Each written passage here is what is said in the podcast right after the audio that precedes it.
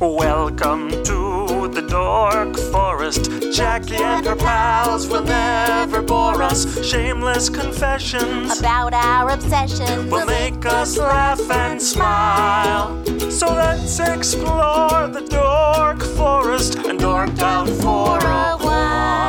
Hi, it's Jackie Kashian, and you are listening to The Dork Forest. The website's jackie kashian dot com, dork forest dot com, the dork forest dot com if you like a determiner.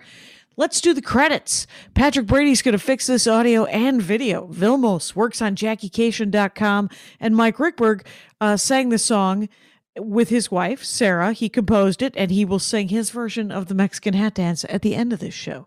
Thank you so much for listening to The Dork Forest. Here's a scoop. I'm doing stand-up online. A lot of Zoom shows. Will eventually go back on the road. Sign up for my email list. It's easy to get off. It's harder to get on than it is to get off. And no harm, no foul. If ever bored, jackie kashian dot com, sign up for the email list. You'll find out about my weekly Zoom shows and stand up on the road eventually. You may donate to the show if you would like. I would like. Sure, I would. There's PayPal, Jackie at jackie kashian dot com, and there is a PayPal button on both dork forest dot com and jackie kashian dot com. And there's Venmo, if you like Venmo, Jackie-Kashian, oddly enough. If you have listened to all of the shows, go to dork forest dot bandcamp dot com, I think. The Dork Forest has a Bandcamp page. You can listen to a, but a lot of ones that are free from pre two thousand nine when I started pre-recording, and uh then there's uh, live episodes that cost me a couple of bucks, so I charge you a couple of bucks. There's also some stand-up. There's a story uh album that's very exciting there, and um other than that, I have a lot of merch in my garage. Feel free to order if you need, know anybody who doesn't have any C Ds or the D V D. And uh you can follow me everywhere at Jackie Kashian. Let's get into the show. Hi, I'm Jackie Kashian, and I am in my garage uh, with Scott Rogers. You're back. This is I'm Scott, your thir- third time, Scott Rogers, on I the think uh, this on the is, I think this Fourth. is four, actually. Yeah, I did. Um, I you did, did Disney, uh, Disneyland, and I did action figures, Star Wars action right. figures, and I, I uh, appeared. You- the, pre- the ones where you, you make modulated ones or or yeah, modified custom, ones, cut them yeah, apart, custom. make new ones. Yeah. And yep. then, um, and did we talk, have we talked about board games yet? We, I don't yeah, know if I'm we sure have we, yeah, no, sure no, we, we have, did right? at least one about board games. I don't remember right. what the fourth one was. That was the fourth my was big the Venture Brothers appearance. Oh, When did, Andy oh. and I were in character, uh, this was pre, uh, pre like, you know, everything, right? Like in the dark yeah. days where, where you, we were using cans with strings to talk to each other. Right. Oh my God. That's so funny. Yeah, that was um, fun. Yes, I'm going to uh, do that. I'm gonna just go, you know what I just did? I just swapped our positions on my recording thing on Zoom because that was fun for me. Okay, I'm back. Because uh, uh, so what do we want to – but I didn't even ask you. I just know that you are a multifaceted diamond of a dork. Yeah, I, I'm chock full of dork. Um, I don't know. There's a lot of things that I was thinking of. I was thinking of kind of comic books in general, although you do have a lot of people – on to talk about comic books, although I'm, uh, I do consider myself a, well, I guess I can't call myself amateur anymore, but I oh. am a, I, well, I'm a Batman historian. That's what I sometimes call myself. And I've actually okay. been paid, usually in toys, which is, which is probably maybe a better way to get paid. I don't know. Is it, is it better to Depends get paid in on- toys? Depends on the market, my friend. Depends on the true. market. That's that right. That is very true. Um, but yeah, I I, um, I have uh, I I've been a lifetime Batman fan since before I could read, and Batman is probably the reason why I can read, is because I picked up comics and was like, what are these things coming out of these people's mouths? I want to know. Oh, words, words! Yeah, you words. said to yourself, I yeah, understand no, that. I didn't know what is... the word for word was, so uh, then... they were. And then I, I forced myself to learn how to read. I mean, you know, I had parents that would, you know, were somewhat engaged, and I had a older bro- I had an older brother who I think contributed a lot. And then, of course, there was like school, but I went to like a I went to like a Montessori school. If I don't even know if those exist anymore or not. It was that is that now oh, been sure outlawed? No, oh, no, they really? they're there. Yeah, I have a friend oh, okay. of mine who, who owns one in Minneapolis. So the, Montes- the Montessori school, I would just go, and they'd be like, what do you want to do today? And I'd be like, I want to sit in the back of the building and just read books. And that was, that's all. And, but nobody was sitting there and saying. Batman oh. books. Well, no, it was like Peter Pan. And, and I actually burned through the classics pretty early as a kid. Mm-hmm. Um, I, I read, like, to the point where now, you know, many years, I'm not a kid anymore. Uh, many years, many years later, uh, I will watch a movie and I'll be like, this sounds really familiar. And then I'll say, oh, it's based on a book. And I'll be like, oh, I read that book. Okay.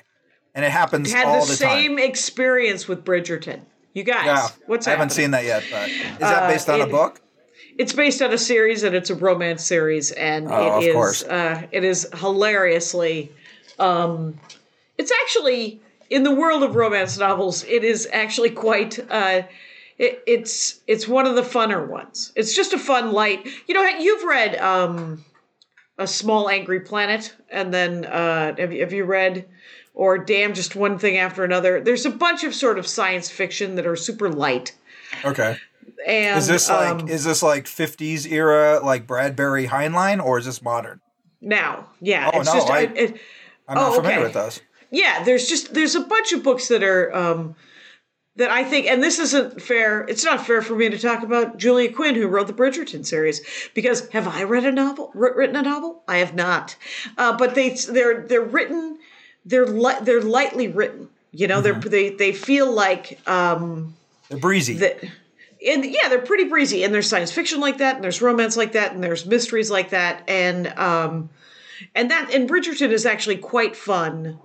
It's historical, but it's not historically accurate. Like there's right. better, there's different kinds of historical romances and even historical fiction, but whatever. All, all I know about Bridgerton, my wife and my daughter watch it. All I know is every time I walk by the T V set, somebody's fucking. That's all I know yeah. about Bridgerton. It's a romance novel. Uh, you, you're it's hoping that they're novel. fucking. It's a sex novel. It's not even um, rom- It's It's, there's, it's There's the, a lot of noises the, that come out of the other room. I'm busy, you know, doing something, usually making a board game. You're busy being the dad and going, I'm not watching this with my daughter. And that's what we like about you, Scott Rogers.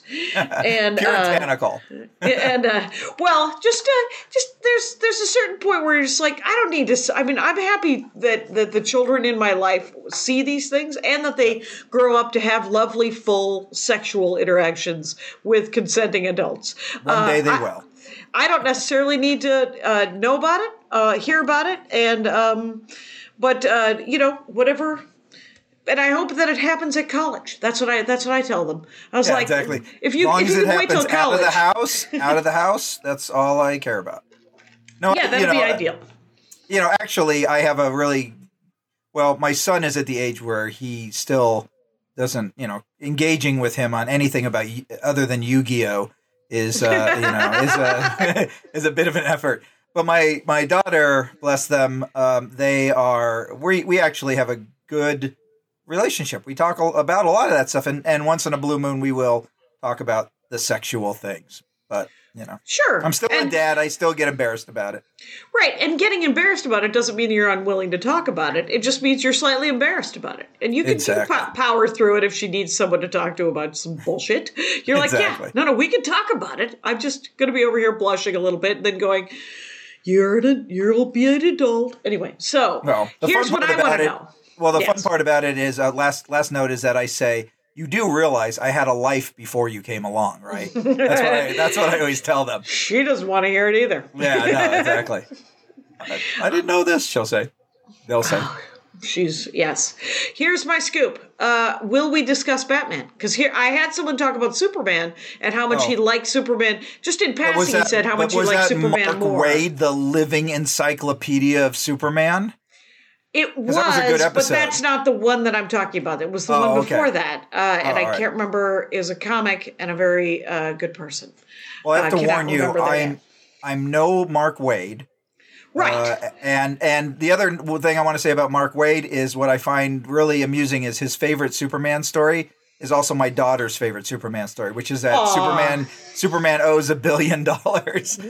So you should you should one day talk to Evelyn about Superman and particularly Supergirl because okay. they are an ex they are an expert on like fifties Superman stuff, which is pretty funny. Okay. Oh, that's But anyway, fun. back to but me. Back who is to a, you, a, Scott I'm Rogers. More of a, I'm a Batman guy. There's You're a difference. You're a Batman guy. There is. is I mean, it's difference? the well, the difference is you like Batman. And thanks for listening to The Dork Forest, you guys. See you guys later. Shortest episode ever. Yes. No, the, I mean, I don't know. There's there's definitely a person. It's a Coke and Pepsi thing, right? It's kind of sometimes it's a little hard to um, elucidate. But, for me, so Bat- what? Yeah, Batman was made in the, the thirties, right, or something, or yeah, the forties. He, he, or? So the the story goes: Superman comes out in nineteen thirty-eight, is this huge hit, and the guy who runs what eventually becomes D C Comics. Um, his name is like Major Malcolm Wheeler or something like that. He says, I need another Superman because I like making money. And so uh, Bob Kane, who was kind of a mediocre cartoonist, but he lived in New York and I guess he like hung around. He was doing like kind of cartoony strips mostly uh, for D C, like like kind of the equivalent of like Popeye, you know, like Thimble Theater ripoffs, right? Like he okay. was he's Anyway, he goes, I can come up with a Superman. Give me a weekend. And so the story goes, he goes home and he says, well, uh, you know, Superman, uh, well, you know, he looks like this. I'll, I'll do the opposite. I'll make it a guy that kind of is like a bat. And so he draws up this, this, he essentially traces a Flash Gordon image and he puts bat wings on it and puts like a little domino mask. And so if you can imagine Mister Incredible with bat wings and no logo on his chest, that's essentially the character he created and went, ta-da, here is Batman. and and so then he shows it to his pal, who's this guy. He These guys are all kids, remember. They're like maybe, I don't know, like seventeen, eighteen, nineteen years old. Like they're still, they're like fresh out of high school. And um, and he shows it to his friend, this this writer friend of his named Bill Finger. And he says, Bill Finger, what do you think of the Batman? And Bill Finger goes, ugh, what? What? That's not a Batman. That's like a guy in his underwear with bat wings. Come on, we can do better than this.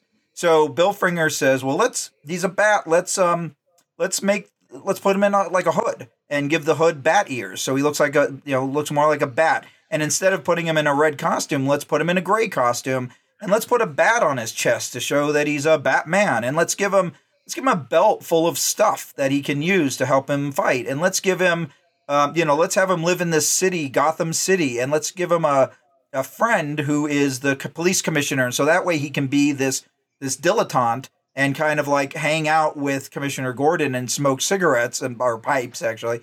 And then find out, oh, whoa, really? There's a crime going on? Oh, well, I'm going to go and, you know, I'm going to go to bed now. And then, of course, Batman shows up and, and, and kicks the shit so, out of the bad guys, right? So so, so, the, so the second guy yeah, Bill is Finger. the guy who do, who is like, he, he doesn't have does, superpowers. He has he a belt. Bo- well, they both they both were like, the thing that they liked about it was he didn't have, super, uh, didn't, Batman didn't have superpowers. And that was like the distinguishing difference. And these these kids were like, we want to make a character that's like the Shadow, who was really popular back then, right? He was on the radio. Or um, the Scarlet Pimpernel is another, you know, the the fop by day, uh, hero by night. You know that oh, okay. that idea, right?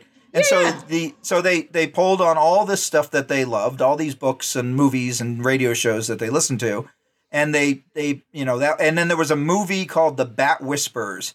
That in it, there's a bad guy, and he wears like a bat mask, and he shines um, a signal on the wall, and it has a bat on it. And so they they take that idea, right? So they're they're they're just ripping off ideas from everywhere and putting it in, into this new character. And so what was wait what was the name of the movie? The Bat Whispers. Thank and you. And it's from like nineteen thirty-two or four, somewhere around there. Okay. Anyway, so they so they they so Kane goes back to D C to National, and he says, here's my idea, here's the Batman, and this guy goes, I love it, let's do it.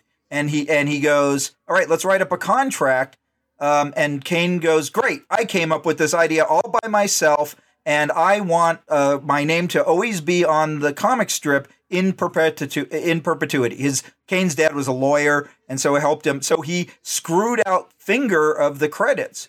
But Finger oh never, he, but Finger was, by all accounts, was kind of this, you know, very, um, uh, he was very, uh, pu- he was very e- able to push, people were able to push him around. And he also had a drinking problem later in life and stuff like that. So he so he wasn't a guy to really defend himself. And so he just kind of put up with it. And so an entire, literally this this lie went on about Batman's creation all the way through the sixties. What happened to, wait, so Fingers, and I want to call him Fingers, Fingers McGillicuddy. Bill, Bill, Bill, uh, Bill Finger, he, wrote, he wrote Batman. He wrote like... How did we uh, find out that he was the one? The fans found out. The fans, first of all, the so so a couple of interesting things happen. So Finger creates, for the most part, the majority of Batman's mythology. He not only creates like Gotham City and the Batmobile and the and and things like that, but he he helps create the Joker. Although that's there's a bit of a debate about who is the originator of the Joker. There's an artist named Jerry Robinson, who was a, like another kid that Kane, like Kane is is a mediocre artist at best. And so very quickly, Kane's he starts, the bad guy in this story. Oh, Holy Kane is Kane is a son of a bitch. Nobody in the comic industry liked him at all.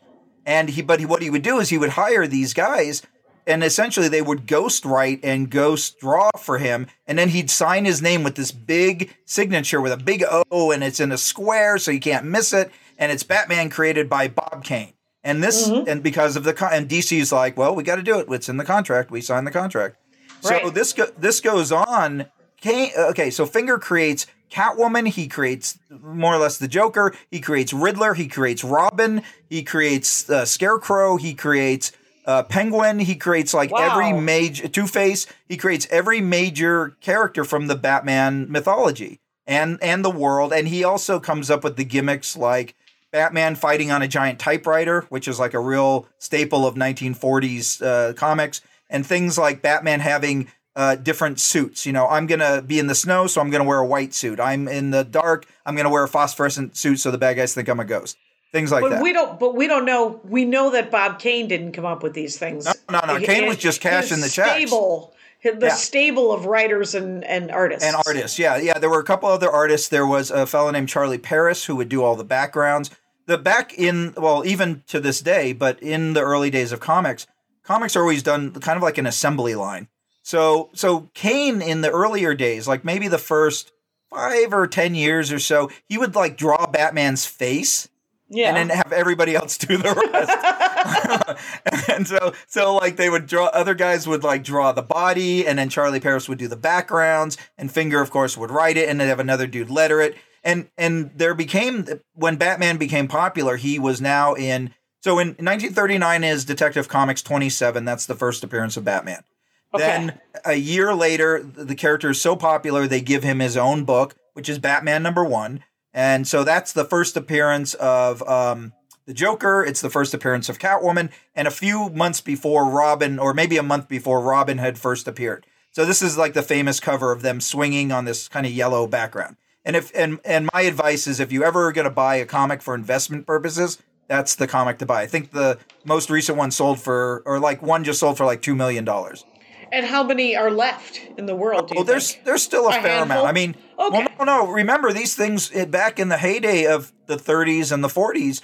Comics were being produced by the millions. Like an average monthly oh, run okay. were millions of comics. It's nothing like today. We're lucky if there's maybe ten thousand books, uh, uh, you know, an issue. But back then, it was the comics was the huge entertainment. You know, like kids read them, the the G Is read them, adults read them. Like everybody okay. was reading comics, right? But there were also a bazillion types of comics. Like I mean, there are nowadays, of course, you know, manga and and and you know, even if you go into like Earth Two, you know, our buddy uh, um, uh, Carr's store, right? Mm-hmm. There's different sections, but in the early days of comics, like they were just trying everything. There were stories about crime, there was horror, there was romance, there was uh you know funny cartoon you know cartoon animals, all types of things like that. So the industry was very broad at the time, and there was tons so, of things to select so from. There's still a bunch of them out there. This Batman number one, but one oh, yeah, got, yeah, yeah. one got sold for two million dollars.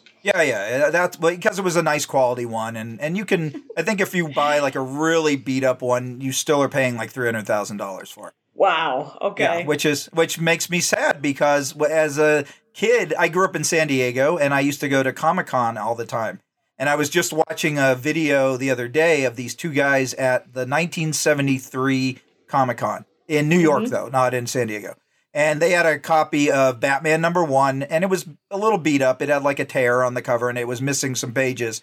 And they were selling it for one hundred seventy-five bucks. And I was like, no. Well, that was like three years before I started going to cons. But still, yeah. that's like I could have bought a Batman number. If if I were you smart. You could have been and there. You could have I been could have there. been there. I could have bought one for probably about three hundred to five hundred bucks back then, which is a steal, right? But, you know. If you had, Scott Rogers, if you had yeah. a Batman number one and it was in pretty good shape, all the pages and everything, what yeah. would you do with it? I would read it.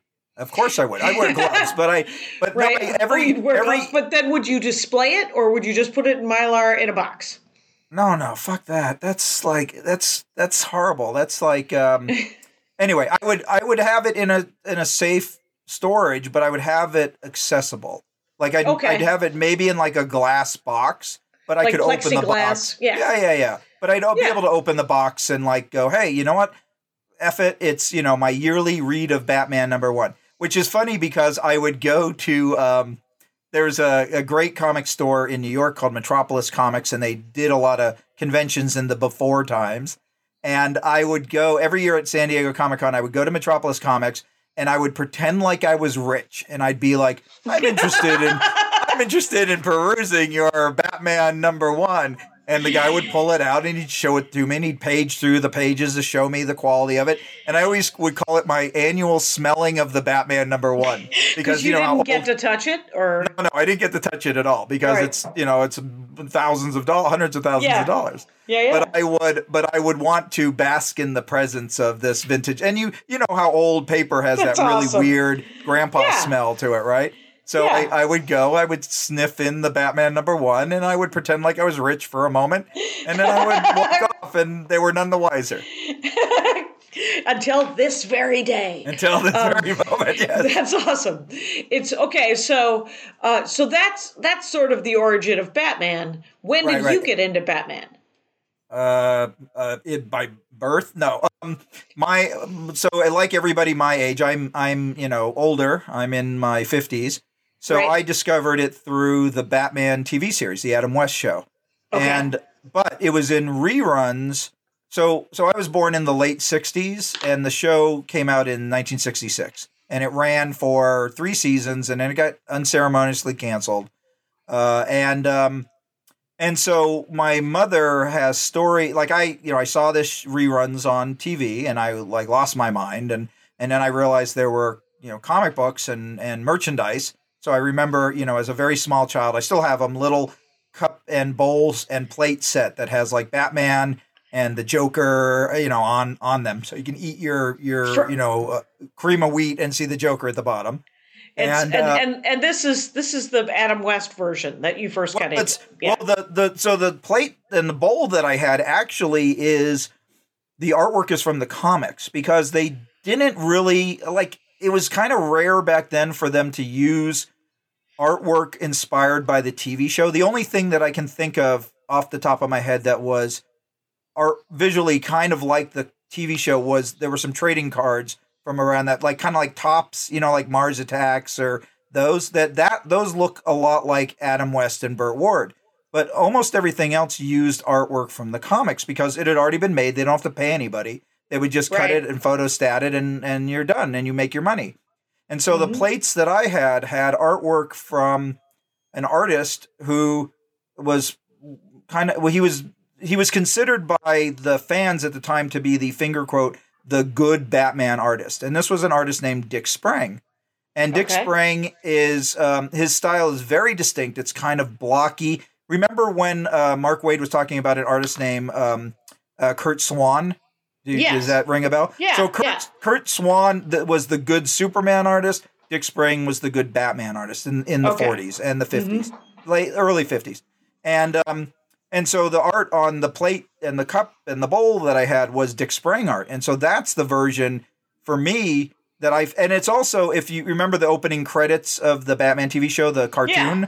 that's yeah. Dick Sprang style, right? Okay. So, all, so that was – for me, I'm – I love Batman. I love all ver- most versions of Batman, but my favorite, my version of Batman is Dick Sprang. That's the one okay. I love. The gold, what's considered the Golden Age version of Batman, and the Golden Age is a cla- a, kind of a wonky classification system that comic book uh, uh, store owners and people who collect comic books use. There's the Golden Age, which is from the thirty, like the mid thirties to the uh, late fifties, early sixties. Then there's the Silver Age, which is the sixties through roughly the seventies, like the early seventies. Then there's the Bronze Age. Now, why they decided to pick Olympic medals, it makes no sense. It is yeah. the, it is the stupidest rating system or grading system I've ever heard of. Uh, personally, but it's in I have, now. Yeah. Well, it is. It's been around for a long time, but I use my own classification that nobody will ever use. But for me, it's I call it Golden Age because it's like, you know, the Golden Age of television or the Golden Age of radio. Then the Silver Age, okay, you know, Silver Age, things are starting to mature. Then for me, I call the seventies the Super Age because superheroes were everywhere. That was like the big boom in superheroes, right? You had Spider-Man on the Electric Company. You had, you know, you could buy, uh, uh, you know, orange juice with Batman on it. You could get, you know, lunchboxes, whatever, right? Like it inundated um, pop culture. The word super was showing up all over the place. The logo, you know, the Superman logo. And then after, then the eighties is um, called, so this is where it gets weird in the comic rating system, is the Bronze Age kind of lasts through the late eighties, kind of right around where Dark Knight Returns and Crisis on Infinite Earths, which are two Mar- or D C titles, very famous titles. But then after that, everything is like the modern age. And it's like, have we been in the modern age since the late eighties? What? Like, yeah. Are we in the postmodern age? Like, what? So myself, right. I've I've come up with other things, like the Dark Ages is the nineties, because partially all the heroes go very dark, and they're gritty, and they all talk like Christian Bale, you know, if you're going to read them to your kids. Um, and then, yeah. of course, uh, then we get into, like, the two thousands is a very um, nostalgic age. There's a lot of old characters coming back, like Barry Allen, the Flash, who had been dead since the eighties, and and Hal Jordan, the Green Lantern, who had been dead since the early nineties. And so all these characters are kind of getting reinvigorated. So we're in kind of a new age now. I don't I don't have my own classification for it yet. I haven't thought about it. But what, but what, I think that there's a better system that could be made for that. Right. When what is the when did the Batman the animated series that Mark Hamill did the Joker right. voice of? That's ni- that's nineteen ninety-two. It, okay. It it comes out right between the eighty-nine Batman movie, the one that everybody knows and loves, the Michael Keaton, Jack Nicholson one. Right, and right. The, and then the movie Batman Returns, the, you know, weirdo Catwoman, Penguin, uh, Christopher oh, yeah. Walken one, that came out in eight ninety-two, I think. And so the animated series kind of was developed between the two movies. So if you look at the, if you look at the designs of some of the things, it kind of reminds you of the movies a little bit, like the Batmobile kind of reminds you a little bit, and and some of the costumes, tiny bit, I guess. But a lot of Bruce Timm's influences are actually those Dick Sprang versions. Like if yeah. you, partic- particularly when they jump from their, the Batman the Animated Series lasts, I think it's two seasons or three seasons, and then they change it to the New Batman Adventures.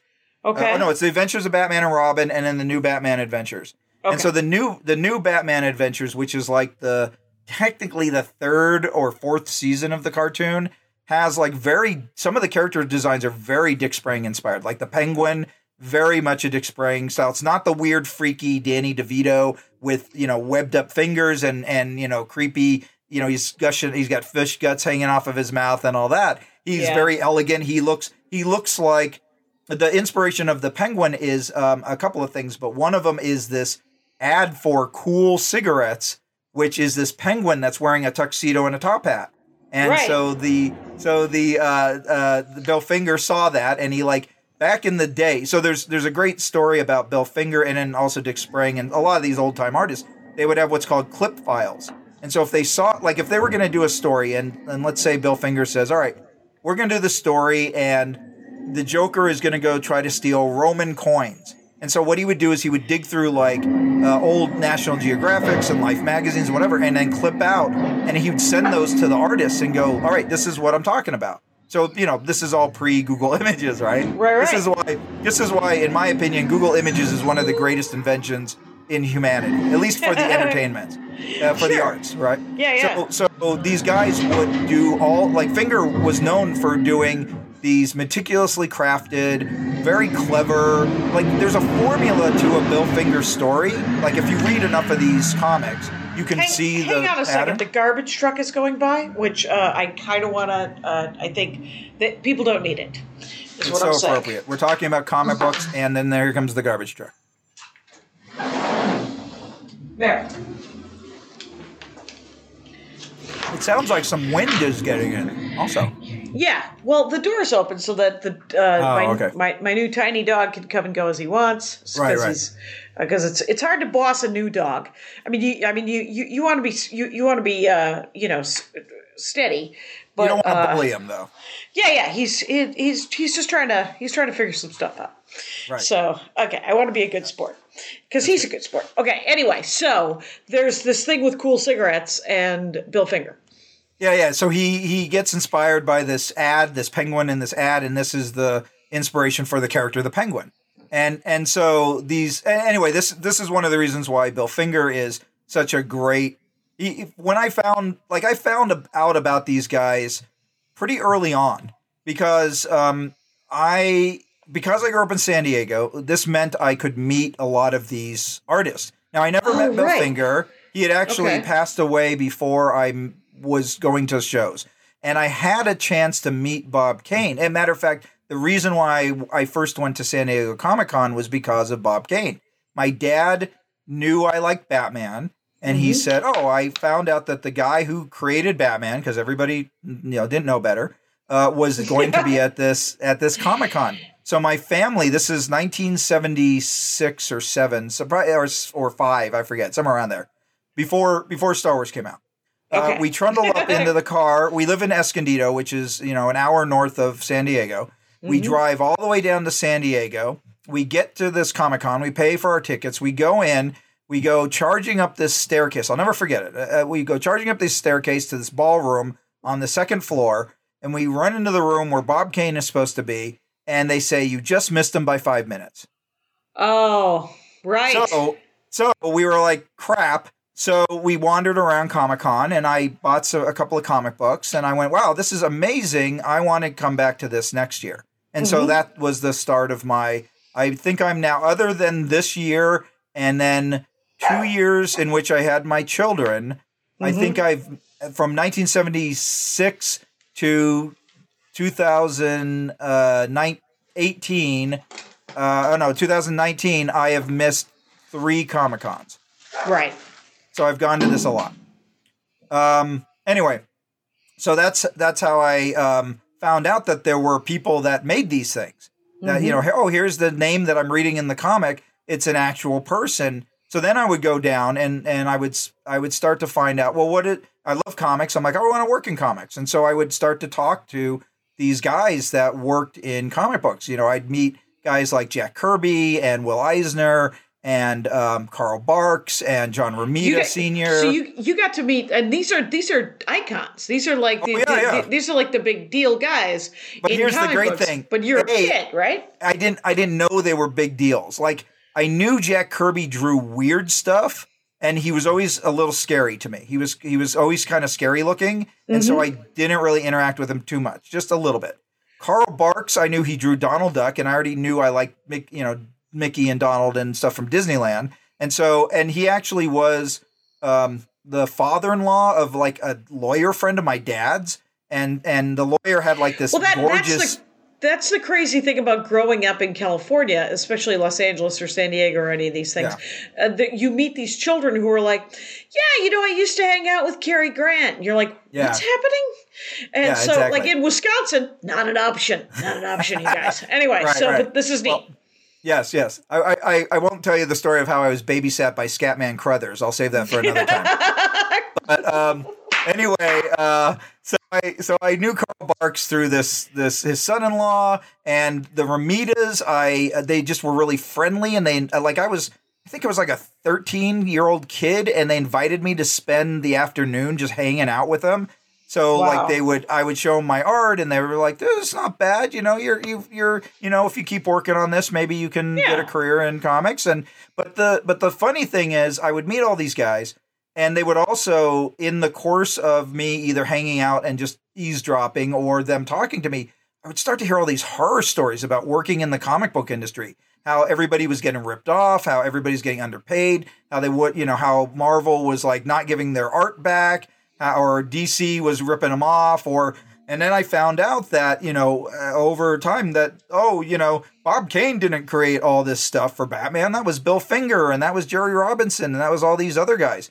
And then it was around the same time I started reading, like, occasionally I'd re- pick up like a fan-made thing, like a fan magazine or something, and mm-hmm. they'd start talking about this stuff and saying, oh, no, you know, this is the real story. And and they were always, um, it was a little less scandalous. But, but it's um, go- it's comic book gossip, Scott Rogers. Yeah, yeah. You were, yeah I was like were... thirteen years old getting gossip too. You know, it was, it was hilarious. Um, so, yeah, so I found out pretty early that Bill Finger was the co-creator of Batman and that he never really got credit for it. And so by the time I actually – so back in uh, nineteen eighty-nine rolls around and, and Bob Kane shows up to do a victory lap for the Batman movie. And by the time I had an opportunity to actually meet him, I had no desire to meet him because I knew what an asshole he was. And I'm like, and I don't want to yeah. meet that guy. So I never – I never no, met Bob Kane.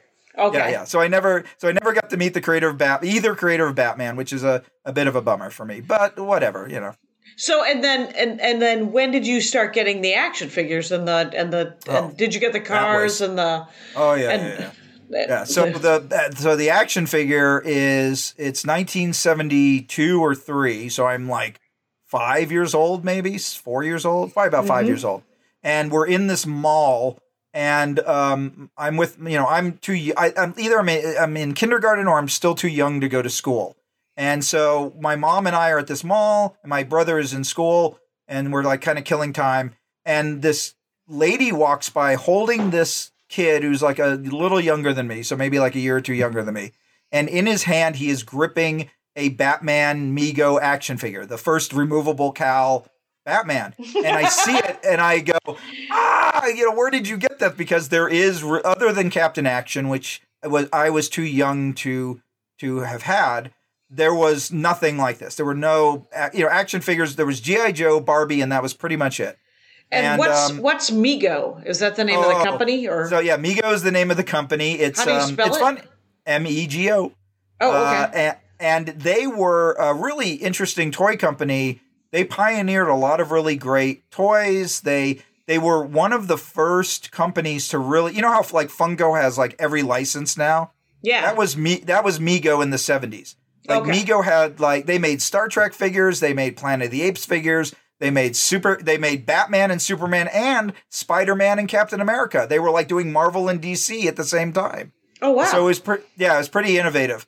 Um, and the figures were great. They were like eight inch tall, articulated figures that had cloth costumes and plastic, you know, like belts and masks and, and these very funny oven mitt type gloves that they would have on. Mm-hmm. And, uh, and so I saw this Batman and I'm like, oh my God, where Batman action figure. What the hell? And yeah. so my, so my mom, who is very gregarious, thank God, runs over and says, you know, where did you find this action figure? And my mom and the lady says, oh, we were at this store T G N Y, uh, and uh, and they had them there. And so we ran. My mom ran me over there because, thank God, my Aww. mother indulged and spoiled me as a child. And um, and you I picked loved. up. A, I was loved, and I picked up a Batman and a Robin because um, there were only four characters introduced with that set. It was Superman, Aquaman, Batman, and Robin. Okay. And the bat and the Batman and Robin had removable cowls. So you could take them off and underneath was Bruce Wayne and Dick Grayson. Dun, and, dun, dun. Which was awesome. So now you can play with them either, you know, undercover or, or at least just, you know, hanging out in the Batcave being casual or whatever. Yeah. And, um, and so I still have my, my Batman, my removable mask Batman to this day, but my Robin, my brother, my older brother, who was always, for lack of a better term, destroying toys to find out how they worked, he grabbed my Robin and wishboned it. He essentially like pulled the oh. legs and there was a rubber band inside and it snapped and the whole figure just literally fell apart. And and back then we didn't know better that we could try to repair them or anything like that. So I just yeah. threw it away. And yeah. that removable mask Robin is worth like a shit ton of money nowadays, right? An original oh, one, enough. of course, right? That's the way it always goes. Um, mm-hmm. But I ended up getting a replacement and, and this one had a mask actually painted on it. Like later they made a version where the masks didn't come off because I guess kids were losing him and parents were complaining or something. And uh, but then they would also make, they made like the Joker, and they made Catwoman and Penguin and Riddler, and then a bunch of other characters like Green Arrow and and um, uh, Wonder Woman and Batgirl and things like that. So those were like that. Those were kind of my, before Star Wars figures came out in seventy-eight. Those were like the things I played with all the time, were those Batman figures. So I was, right. you know, between the comic books and then the figures and the T V show, you know, and I would have pajamas and, you know, you name it. I, I, you know, was Batman crazy, whatever I could get my hands on back in those days. Cause there was, the other thing is that Batman in the seventies, my, before those Mego figures came out, my mom would go around and say, my son loves Batman. Where can I get Batman stuff? There used to be a ton of Batman stuff in the sixties. What happened? And my mom has this story where she goes to this guy, asks him this, and the store guy goes, "Lady, Batman's passé." Well, and then he came back in eighty-nine. And then he came, and and then he came back. I, yeah. I, you know, I, I've always, I thought that Jack Nicholson made an excellent Joker, and he was just sort of, he was the right amount of creepy for me. And because I really, I liked the T V show kind of the best. I liked, yeah. you know... Um, Cesar Romero. Yeah, it was, yeah. and it made, it was like the best statement I've ever heard about Batman, the the Adam West version, was that Batman's superpower was that he was the only adult in Gotham yeah. City. Yeah, yeah, I love that. And that's, yeah, that, that's great. Yeah, and that was from that was from the the the pre-Mark Waid Batman episode of The Dork Forest, whose name I am, uh, even though I spent a week on the road with this guy. What the hell's that guy's could name? Have been, could have been Batman. And maybe his, he was secretly, but his, I think he liked super, it was, it was about Superman, but well, what he said in passing was that was his favorite thing about Batman. There's Anyways. A, there's a, there's a funny cartoon that, um, I forget who drew it. It might've been like Evan Dorkin or someone, but essentially it was like Superman secretly wishes he was Batman and Batman secretly wishes he was Superman. You know, it's oh. like the, that's why they get along, or, well, they did, they did, and then they oh. didn't, and then they did. And now right. I think they do now again, thank goodness. Okay. But, um, But yeah, they, um, I think that they both, you know, that's the reason why they hang out with each other, is because they both want to be each other. Mm-hmm. Yeah.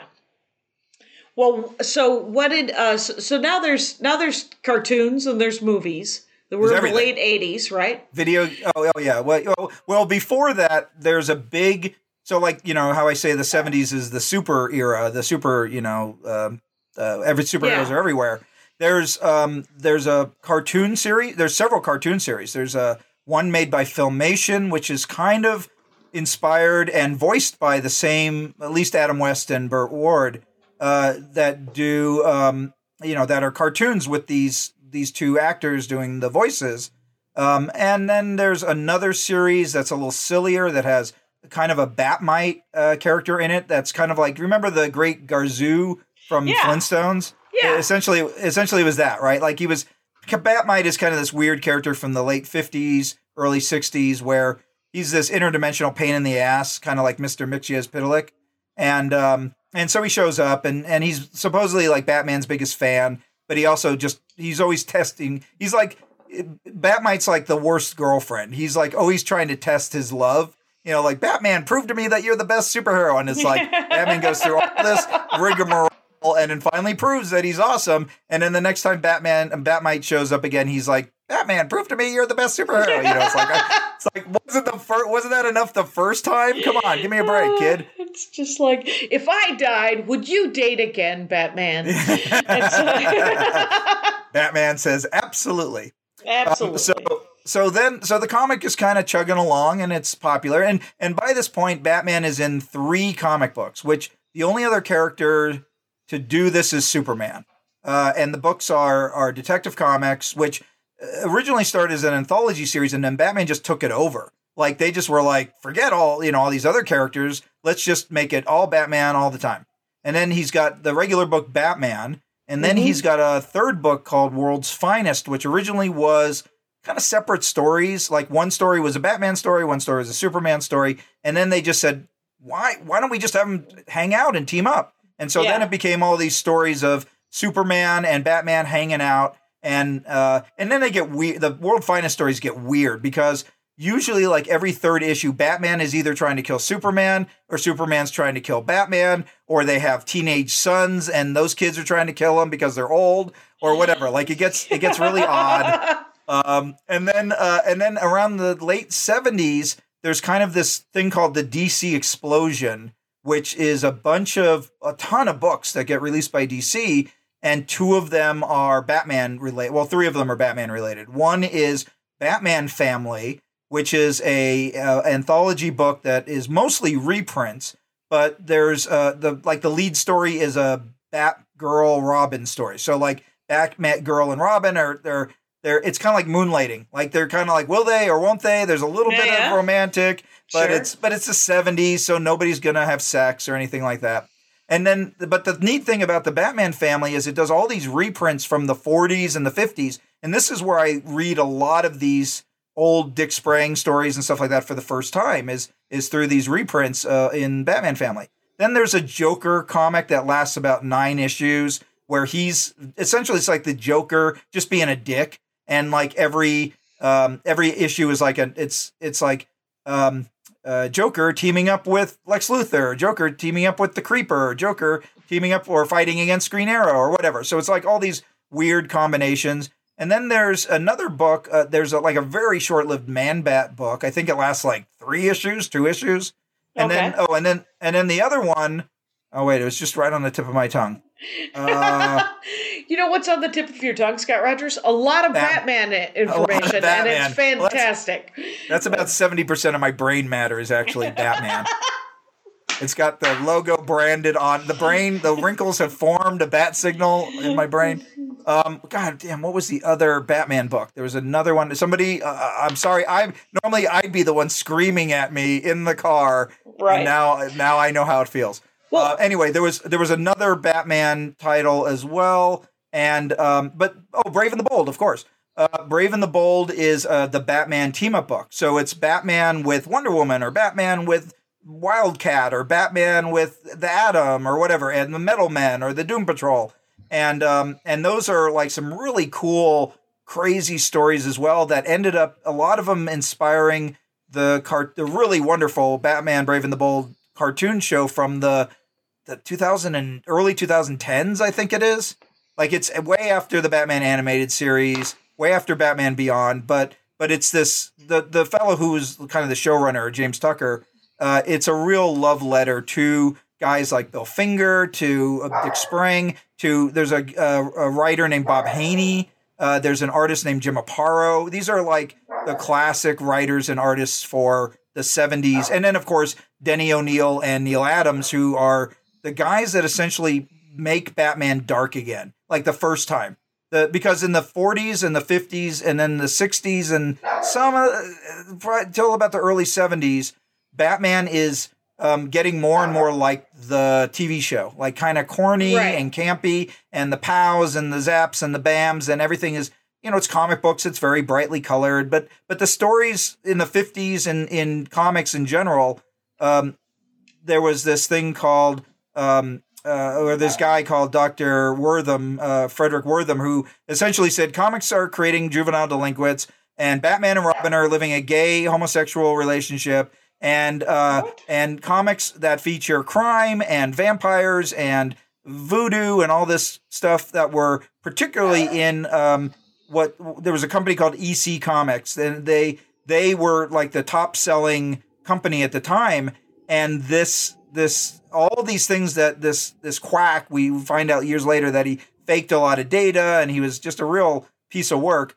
Uh, it put this company E C out of business, and they they kind of had the last laugh because they uh, eventually put out Mad Magazine. That's who the E C guys essentially became. Mm-hmm. But um, as a result, D C was terrified, and all these other companies were terrified of the wrath of the mother. And so they said, all right, well, we're going to self-regulate. We're going to create a thing called the Comics Code, and we're not going to have crime stories, and we're not going to have vampires and voodoo and people getting needles shoved in their eyes. We're going to sanitize comics. And so as a result, Batman ends up like fighting space aliens and like getting turned into a baby and um, uh, and and like a lot of weird, trippy, you know, a lot of it is like, him waking up and going, oh, it was all a dream, or it was a story that Alfred had written, or something right. like that. And so, so it was, so, yeah. So it was like the Hays Code, and then yeah, but, yeah, it, but it took like twenty or thirty years for them to bring back Dark Batman, right? Is that right? What, right. Yeah. Yeah. yeah. So, and so guys like Denny, the late great Denny O'Neil, who is one of the greatest, you know, Batman and comic book writers of all time, him and um and then the artist Neil Adams, um, who owns a store right down the street in uh, Burbank. A comic store. Um, nice. They um, they were like fans of the old Batman, the nineteen thirty-nine, nineteen forties Batman. And so they're like, we want that Batman. Let's bring back that kind of scary, you know, he lurks around. He's, you know, kind of hunched over. He's in the shadows and he'll pop out and scare the bad guys and, and that really cool version of it. And so they bring back this version first in Brave and the Bold. It's mainly uh, uh, Haney and O'Neill and, and, and Neil Adams is drawing it. And then they finally get promoted, because that's what happens in comics is teams will get promoted. Kind of first they'll start off on some junky book that nobody is reading, and mm-hmm. then they'll make it great. And then the then the uppers at the company will say, oh, let's get them on our main book, because those are the respectable titles. So yeah. uh, so O'Neill and Adams go on to Batman, and this is where they create Ra's al Ghul, and this is where they do the the um, the famous story where Joker throws Batman into a shark tank. Uh, called The Five-Way Revenge, which has a wonderful cover of uh, Joker holding this playing card and Batman is strapped to it. You know, it's perfect, you know, uh, iconic image. And um, and all these, you know, this kind of lasts for about, I don't know, maybe three or four years, this this run. But it really, um, my generation grows up on that version of Batman. And so that's the version, the other version that I fall in love with is the Neil, uh, Neil Adams, Denny O'Neil version. Um, so in my head, I have kind of these conflicting, you know, like there's room for multiple Batmans in my brain uh, canon. You know, there's yeah. this kind of happy fighting Joker on a giant typewriter Dick Sprang version. And then there's this grimmer, uh, you know, uh, Joker's got him chained to a shark uh, version from Denny O'Neil, you know. So, yeah. So what what are your favorite? We're we're we're pushing. We're, we got ten minutes here. Scott Rogers. I'm so I sorry. At least st- I, bar- I haven't even talked about the Killer Moth yet. My favorite Batman villain. Well, um, the what I what I am curious of, and we can we can close on that if you like. But the uh, but what I need to know is what are the characteristics of Batman that drew you to Batman? I mean, well, Batman has the best costume in comics. That's number one. He looks he's amazing looking, right? The cape and the ears and the everything about him is cool looking. You wanna you wanna look at him and you wanna dress like him. Right? Like, okay. like, so, so if you could like dress up like Batman, just stare at yourself in a mirror all day, that would be the dream. Right. But, but, but it doesn't stop there. Um, Gotham City is an interesting place, and a lot of writers have added to it and made it an interesting place. But I think ultimately for me, Batman has the best rogues gallery in comics. He's got, you know, a ama- like you go twelve, like some superheroes, you get maybe six villains deep and you're like, okay, I can't think of really anybody good. Pat, like Superman has a horrible rogues gallery. It's terrible for like the, you know, one of the greatest characters in American literature. He has such dumb villains. Some of them are just terrible, but Bat, the only character that rivals Batman is Spider-Man. Spider-Man has an amazing rogues gallery as well, but Batman, his characters are scary and they're, they're messed up. And, but they can also be played for kind of fun. Like the Joker works as kind of a silly clown character, but he also works as a homicidal psychopath. And and I think that that flexibility is what makes them, and and visually they're amazing, right? Like people right. love to draw those characters, and, and, you know, little kids love to draw them, you know, like if a little kid wants to draw your character, you know, you're onto something. Right. So is it, is it the fact that like, cause Batman's, he's a, he's, he's, I, I, my favorite Batmans are the one where he's smart, you know? Yeah, like yeah. he's smarter well, Batman than the wor- bad guys.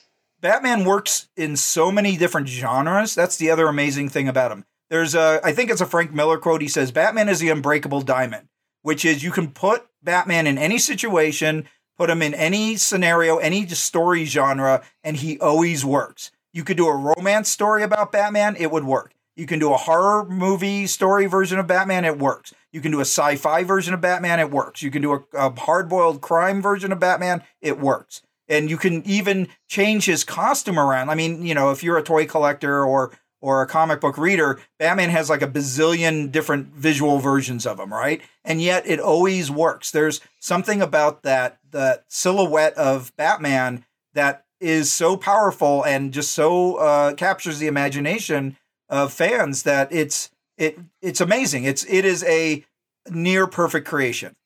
Okay. Wow. Fair enough. And but I have to say, so so he he can be anything. He can be uh, yeah, a detective. He has he been can anything. Be all right. So he can be for kids, he can be for adults, he can be for anybody. Okay, so he's in space, he's he's yep. solving crime, he's yep. a scientist, he's yep. a computer genius, yep. he's an athlete, he's yep. I'm trying to think of, like, uh, is he a mechanic? Is he an engineer? Yep. Sure, uh, yeah, built the Batmobile, right? Okay. In some stories. In other stories, they have, like, some writers have kind of gone, well, this guy can't be everything. So everything they've kind of, ex- yeah. right, right. So some, so sometimes they expand it out. Like, there are stories about other people that have built the Batmobile, but in some versions, Batman has built it. Um, right. There are, you know, Batman, of course, has, even though, you know, he's a loner, Batman has a huge family of, you know, just in the current version of Batman, you know, it's Batman, it's Robin, it's Nightwing, it's Tim Drake Robin, it's his son, Damian Wayne, it's Batgirl, it's Spoiler, it's uh, the Black Bat, yeah. it's Batwoman, it, you know, he's got he's this amazing... lone wolf. He's a terrible oh, yeah, yeah, lone no. wolf, because he's, he's surrounded he's of, by humanity. Right, he's full of crap when he says, oh, I'm a loner. And, and this is the thing that, um, as a Batman fan... Sometimes I get a little intolerant with fans that are like, well, Batman has to be this one thing. And that's, uh, that's like I said, that's the thing that I love about the character is that it can be so many, the Batman can be so many things. It doesn't even have to be Bruce Wayne under there. It can be Terry McGinnis like it is in Batman Beyond. It can be, you know, there are millions of, uh, you know, multiverse stories where other people are Batman. There's even stories where Superman is Batman, you know? Okay, yeah, because because if yeah, if Batman's sick, someone has to come in and take over the mantle of Batman. Yeah, and, yeah. There's and a Batman great... gets old, right? Okay, go ahead. Yeah, yeah, yeah. There's stories where, like, The Dark Knight Returns is the classic. You know, it's essentially the Dick Sprang version of Batman old, and it's the eighties, and the city has gone to hell, and Robin is dead, or at least, you know, we don't know what quite happens to him. But then, but you know, Batman realizes that the only way the city is going to kind of right itself is that he's got to come back uh, and and be Batman again. And so that's that was kind of the start of the re- renaissance or the or the resurgence, I guess, of Batman between the nineteen eighty-nine Batman movie and Dark Knight Returns. Well, just really Dark Knight. There's four books, but everybody calls it Dark Knight Returns. It's one of my one of my nerdy sticking points. Um, but uh, but yeah, those two are kind of this. this moment in time within about three years of each other that really catapults Batman to, I mean, Batman was already world famous by that point, but this like really hyper accelerates, you know, every, the fun, the story is this. I'm in college. I have been going for two years. I wear Batman shirts like at least once a week when I was there. Nobody gave me a second glance. nineteen eighty, six months before summer nineteen eighty-nine rolls around, I'm wearing Bat shirts. All of a sudden, I'm the most popular kid in school because everybody's like, "Oh my God, you're wearing a Batman shirt and you're you're excited for that movie, aren't you?" And I'm like, "Dude, I've been a Batman fan since I was three." Okay, right? Welcome, Don't try to invent. Cl- yes. Welcome to the club. Now, I don't want to be a gatekeeper. That makes me sound a little gatekeeper. No, no, but, no right. But, and there's plenty of room on the bandwagon, you guys. Plenty of room right, right. on all Everybody, bandwagons. That's the and that's the other great thing about Batman. Everybody's welcome. Come and join. Come and play in Gotham City. You know, it's a terrible place to live, but at least it's interesting. Okay, now, uh, I think I want you to tell me your favorite, your moth uh, supervillain uh, before Killer we go. Moth. Yeah. All right, so real quick. So the Killer Moth is the anti-Batman. He His origin story is that he's a crook. He's in jail. He reads a newspaper about Batman, and he's like, Batman's got a pretty good racket. He uh, shines the... Excuse me. He shines the bat signal, and the co- the you know all the criminals get all freaked out and they run away. And he says, "But what if I were the Batman for criminals?" So he gets out of jail. He he essentially assumes the identity of a multimillionaire called Cameron Van Cleer, and he buy he has a moth cave and he has a mothmobile. and he's got a, a gun that shoots cocoon. Well, later on, he has a gun that shoots cocoons. But um, wait, it's weird he got, that he pretends to be also a multimillionaire like Bruce yeah, Wayne. Well, well, how does he afford all? Like they've never. Yeah. This is a story. If if D C were to hire me, that's one of the stories I would want to tell. Is like how the Killer Moth got his cash, and um, and so uh, he invented so Post-its. Go ahead. Exactly. Yeah. Um, so he uh, he goes to all the criminals and he gives them all this these flashlights, little miniature spotlights, and he says, "All right, whenever you're doing a crime, uh, shine. If the cops are coming after you, shine this in the air, and I will come down and I will beat up the cops for you for like thirty percent of the take." And they're like, "Deal." So the Killer Moth essentially is becomes the the bane of the cops. What? He's the Batman for criminals, and then of course this puts him in conflict with Batman. So they fight, and, and Batman wins, of course. But then a few issues later, um, uh, the Killer Moth is like, uh, his cover for Cameron Van Cleer is blown. So he's now got to find another millionaire to impersonate. So he says, well, I'll be Bruce Wayne. So he goes and gets plastic surgery to look like Bruce Wayne. And he, he's running around as Killer Moth. He's running around as Bruce Wayne. He eventually, they catch Batman. They unmask Batman. They go, hey, Batman's Bruce Wayne. And then, like, Batman runs away or something. And then Killer Moth comes in looking like Bruce Wayne. And all the bad guys shoot him because they're like, oh, that Bruce Wayne is Batman. Let's kill him. And so so poor Killer Moth gets all shot up and, and is technically dead. But, but the thing about the Killer Moth is he keeps showing up. He keeps popping. Like, Killer Moth has had more, at one point, Killer Moth had more um, appearances in Batman comics than the Riddler and Scarecrow and even Two-Face. Who, like, made, he was, who made Killer Moth? Who wrote? Who so he was, he was written by Bill Finger, and he was, oh, okay. uh, oh, no, no, I'm sorry. He was, he was written by, no, he was drawn by Luce Sayre Schwartz was the artist. No, he was created by, what, I think it was Bill Finger.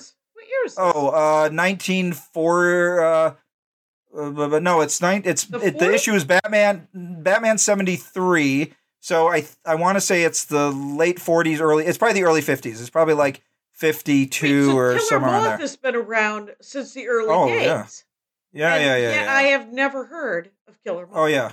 Well, is, if you want to learn more, money on the table, you got. If you uh, want yeah. to, uh, if you want to learn more about the Killer Moth, you can visit the only Killer Moth webpage on the internet, which is the Killer Moth Preservation Appreciation and Preservation Society, which is my uh, which is my website that I've had around since like the nineties, and and uh, awesome. yeah, uh, uh, nineteen fifty-one is when he first appeared in Batman sixty-three. Um, and the reason why I have a website is uh, the writer Chuck Dixon was writing uh, a tie-in to a, a series called Underworld Unleashed, where essentially the devil ups all the supervillains' powers. And he turns the Killer Moth into a giant bug monster that's called Charaxes. And I wrote an angry letter to Chuck Dixon, and I said, look, I know it's probably not your call. It's probably the editor, but you're the person I can write angrily to. And uh, and I don't like that you've turned him into a bug, because a big drooling bug is not interesting. What's interesting is the anti-Batman. And I proceed to school him on, you know, he probably already knew this, but I, I tell him about what I just told you. And he says... And he goes, well, if you like this Killer Moth so much, why don't you make a website about it? So I said, well, F you, Chuck Dixon, I will. And so I so I did. What so is I the made website? This. Uh, it is uh, Killer Moth Society, I think, blogspot dot com. Hang on, let me double check that.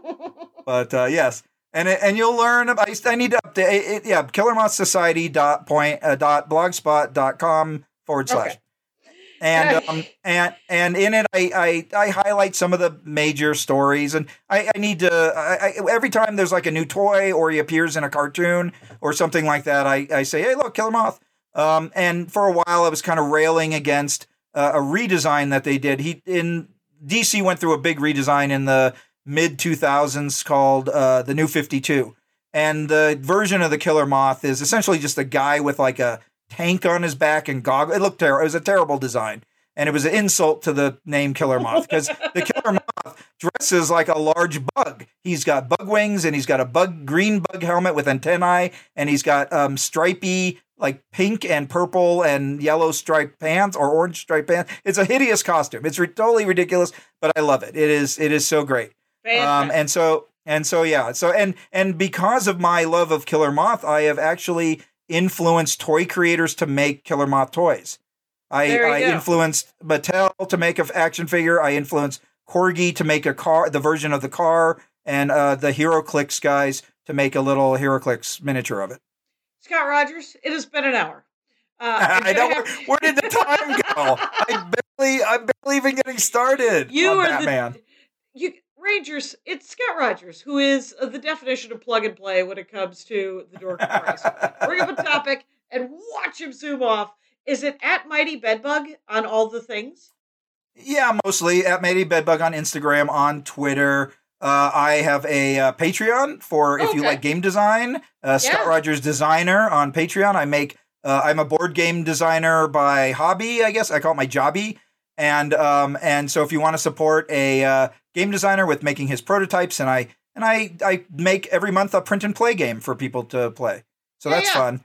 And uh, and, um, and, you, and then you I sold also sold a bunch of games. You sold a bunch of board games. And yeah, I have um, I have two so that are out. Scott Rogers. Uh, the Patreon is Scott Rogers Designer. Thank you. Uh, my my board games are Ray Guns and Rocket Ships and Pantone the Game. So yep. if you like board games, I I advise you to check them out. I do uh, two other podcasts. I do one called Ludology, uh, which I do a segment called Biography of a Board Game, which is the history of board games. And then I do another one with my daughter, which is called Fillory and Father, which is about the T V show The Magicians, which is a terrible T V show, but I get to spend time a week, each week with my daughter. So that's nice. Fair enough. Uh Rangers, uh, you heard it here. Well, this right now, and uh, so follow at the might at Mighty Bedbug, not the Mighty Bedbug. It's just Mighty. No, Bedbug. just just Mighty Bedbug. Yeah, yeah, yeah. And uh, and look for Ray Guns and Rockets, Rocket Ships. Yep, Ray Guns and Rocket Ships, which is and fun. Pantone and the game, Pantone, which I have not played Pantone, though we have it. Oh, and oh, well. uh, all right. Well, then I don't have to send you a copy. Don't send us a copy because uh, right. I believe we do have it, and. Um, We have learned many things about the Batman. And yes. uh, thank you so much for being on the show, Scott. Rangers, thanks for uh, listening, and take care of each other out there. My hat, my hat, my hat. They're dancing around my hat, my hat, my hat, my hat. Well, what do you think of that?